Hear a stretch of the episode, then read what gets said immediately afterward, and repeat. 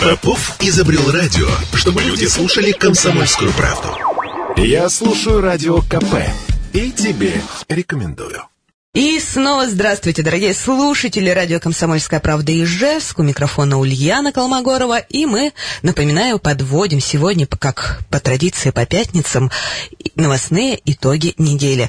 И сейчас у меня в гостях а, Анастасия Захарова сменилась Екатериной Ардашевой. Катя, привет. Добрый день. Это наш журналист, который отвечает за здравоохранение его освещение на наших сайтах.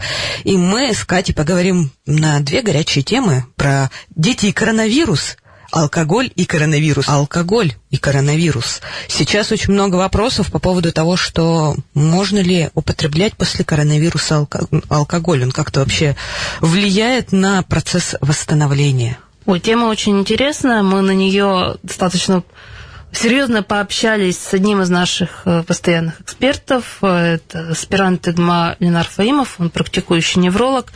И о, что он рассказал? Ну, вообще, вообще врачи, они категорически против алкоголя практически все. Они Не, все ну скажут, это понятно, что это, это яд, всегда так. нельзя. да. Но у коронавируса есть такая особенность, что он влияет не только на легкие, как вот мы при, привыкли думать, что первая ассоциация с коронавирусом это пневмония, так вот не только.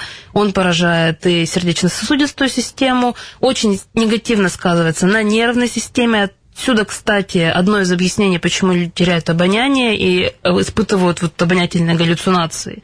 А, это, мол, А, потому что ты алкоголь употребляешь, вот. поэтому у тебя а, обонятельные вот эти галлюцинации? Нет, это не совсем. Это я говорю про коронавирус. М, То есть мгм. он влияет на нервную систему, А, ну, да, влияет поняла. на желудочно-кишечный тракт, на печень и на э, выдел- выделительную систему, на почки.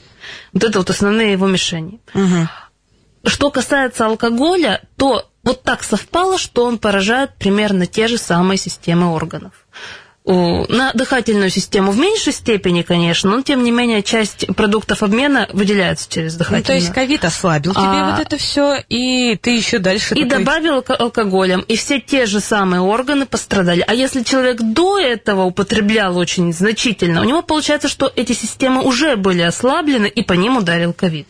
А, вот оно как работает. А это, может быть, я поэтому так легко переболела ковидом, потому что я алкоголь не Не употребляю? исключено. Это хорошо. Как конечно. минимум, это был один из положительных факторов. Это все. Ну, все-таки, что говорят, пить можно после болезни или как? Вот ни один врач э, точно не скажет. Вообще, любой врач скажет, лучше не пейте.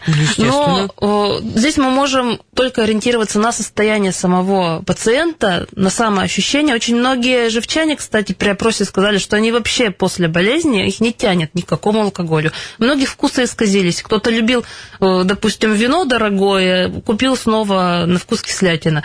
То есть многие Слушай, сами ну- даже бросают пить. Слушай, ну вот э, мы все думали, какие же положительные эффекты могут быть у ковида, а вот так нация-то трезвый станет. Единственный, пожалуй, положительный эффект на трезвость, да, Не, может ну быть. слушай, есть еще положительный, кроме алкоголя. Люди стали больше Мыть руки. мыть руки и, в принципе, за своим здоровьем следить. Ну, Не поспоришь, не поспоришь, да, я знаю. Ну, у любого явления есть положительные и отрицательные стороны. Ну, ну да, да, не сказать? поспорю.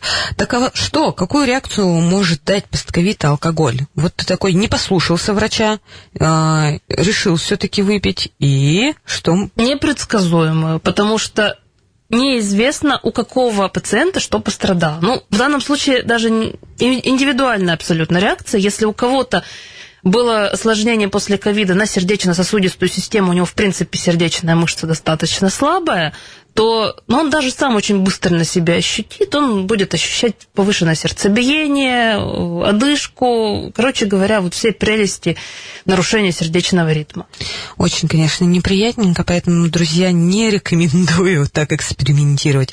Знаешь, еще какой вопрос, я думаю, волнует? Он волнует уже вот с начала вакцинации. Алкоголь и вакцина.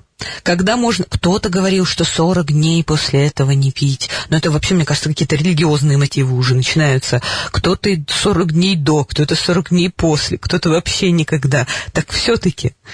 Тут все на самом деле очень просто объясняется. 40 дней это взято из, э, опять-таки, рекомендаций Минздрава.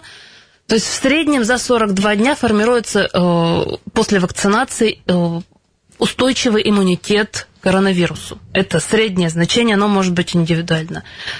Самое ослабленное состояние после вакцинации, ослабленное в том плане, что в организм ввели какое-то инородное вещество, это он принимает его за вирус, он начинает с ним бороться как с вирусом, естественно, на это бросаются все ресурсы, и он, организм в это время подвержен другим каким-то воздействиям. Так вот, это примерно неделя после вакцинации, вот от трех дней до недели у разных людей. И, естественно, врачи перестраховываются, говорят, лучше вот пока полностью иммунитет не сформируется, лучше не пейте. Угу. До пить нельзя по тем же самым причинам, потому что алкоголь ослабляет организм, если ну, тут смотря еще что рассматривать, как пить. Если человек выпил на каком-то празднике один, там, полбокала вина, это не, не может так быть равноценно тому, что он пьет каждый день там по две бутылки пива. Ну, это да. разные вещи совершенно. Соответственно, если вот он стабильно выпивал каждый день, потом пошел вакцинироваться, у него же организм ослаблен, и грубо говоря, сил на формирование нормального иммунитета не будет. А если он будет выпивать после, организм не будет знать, что ему делать, формировать иммунитет или нейтрализовать алкоголь. И тоже толку из этой вакцинации ну, практически не получится. Итак, друзья, поэтому, пожалуйста, прислушайтесь к врачам, прислушайтесь к нам с Екатериной и постарайтесь все-таки минимизировать, по крайней мере, количество э, употребления алкоголя, особенно если вы вакцинируетесь или переболели ковидом. Ну а мы уже встретимся с вами только в понедельник с Мариной Мерлачевой в программе «Комьюнити 107 и 6». Спасибо большое, что были сегодня с нами.